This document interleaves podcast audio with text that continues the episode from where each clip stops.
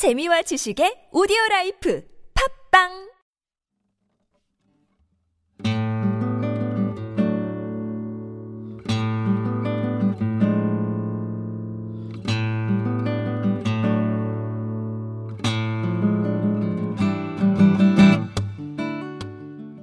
참나원 다섯 번째 시즌입니다.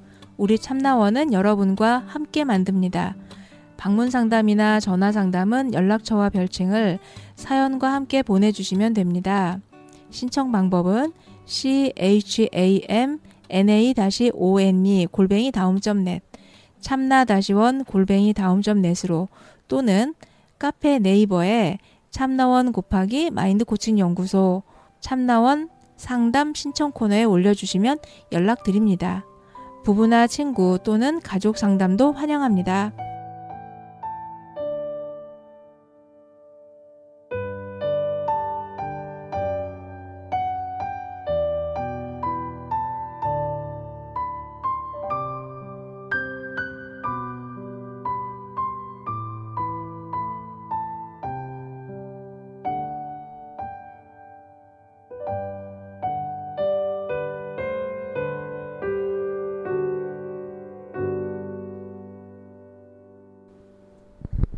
이쌤의 일기장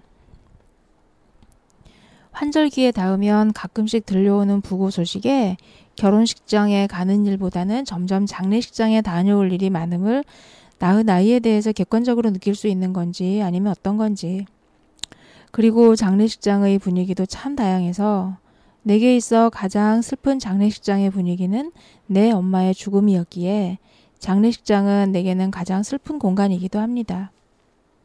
친구 아버님의 부고 소식에 장례식장에 들렀다가 의외로 가벼운 친구의 표정을 보면서 좀 의아했었지요. 친구는 어차피 한 번은 치를 일들이지 언제인지는 모르지만 이라는 멘트가 씁쓸하기도 하고 달관한 것 같기도 하고 문득 이 가을에 그리고 내가 만난 죽음들 앞에서 몇 해 전 보았던 일본 영화 굿바이라는 영화가 떠올랐습니다.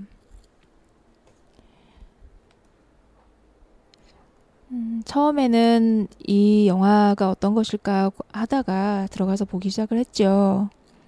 한 초상집에 양성을 가지고 고민하던 한 젊은이가 자살을 했습니다.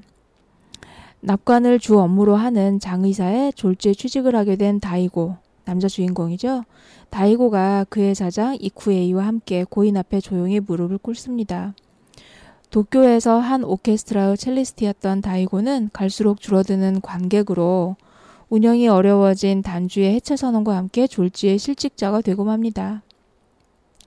첼리스트 나이고는 음, 큰 꿈을 안고 은행 대출을 받아 구입한 1억 8천만 원짜리 첼로도 결국엔 무용지물 그리고 악기상에 도로 내다 팔고서 고향으로 내려가게 되지요. 우리에게는 비밀이나 철도원이라고 하는 일본 영화에서 낯익은 그의 아내 미카 와 함께 고향에 내려온 다이고가 우연히 신문에 연령 무관 고수익 보장이라는 문구를 보고 찾아간 곳이 납관업체 NK였습니다. 서류도 면접도 없이 바로 채용된 그는 다음 날부터 주인을 따라 납관 일을 하게 되었지요. 유족들이 보는 앞에서 정성껏 예의를 갖추어 몸을 닦아주고 수의를 입혀주며 또 예쁘게 화장을 해주는 모습은 얼핏 경건해 보이기까지 하더라고요. 자신이 8살 때 어버이, 어머니를 버리고 다른 여자와 눈이 맞아 집을 나가버린 음, 그에게 아버지에 대한 기억은 아예 없어진 지 오래되었고요. 독거노인에서부터 노인네 젊은 여자 등 닥치는 대로 입관 일을 하던 그에게 어느 날 고비가 찾아왔지요. 그것은 뭐냐면 염하는 모습의 VTR을 보게 된 아내 미카의 에, 발견이었습니다. 미카는 말합니다. 왜 하필이면 하고 많은 일 중에서 이 일이냐고 일반적인 일을 하라고 눈물로 예언합니다. 그리고 이 일을 중지하면 나를 데리러 오라고 하면서 친정으로 가버리고 말지요. 그런데 친정으로 간 미카는 임신 소식과 함께 다시 도다, 돌아오게 되고 어, 영화의 뒷부분에서 클라이막스로 가게 되는데요. 어느 날 그 8년 전에 죽은 엄마 앞으로 온 한 통의 전보가 배달됩니다. 발신이는 자신이 그토록 싫어하고 기억조차 없다고 하는 아버지. 죽어도 갈 수 없다고 하는 다이고에게 미카가 눈물로 호소합니다. 아버지라고. 그래도 당신을 낳아주고 길러준 아버지라고.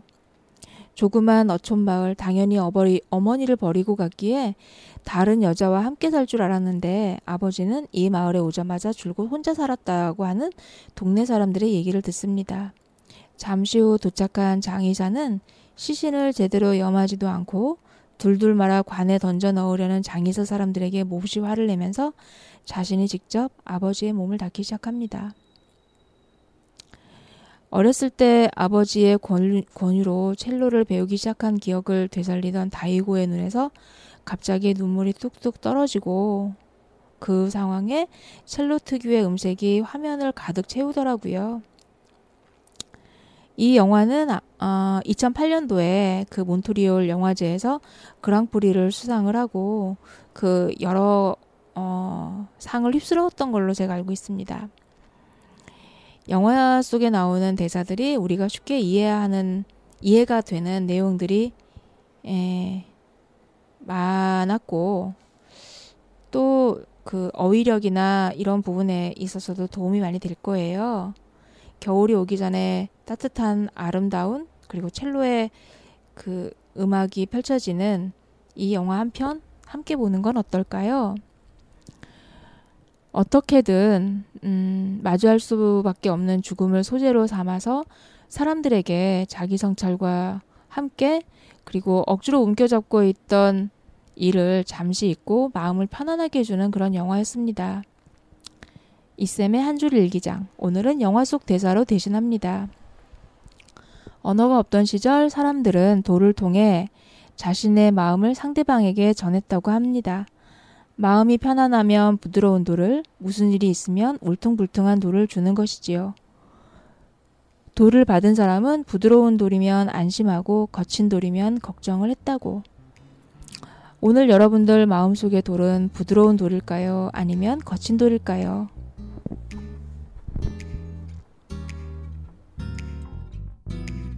누가라서 뭐 우리는 어차피 선물로 생각하 지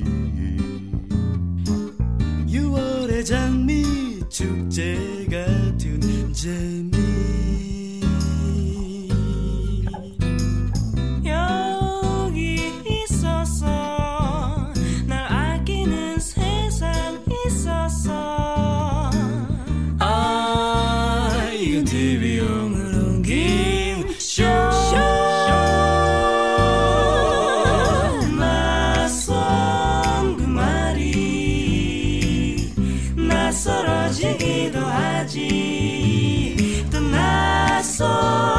곁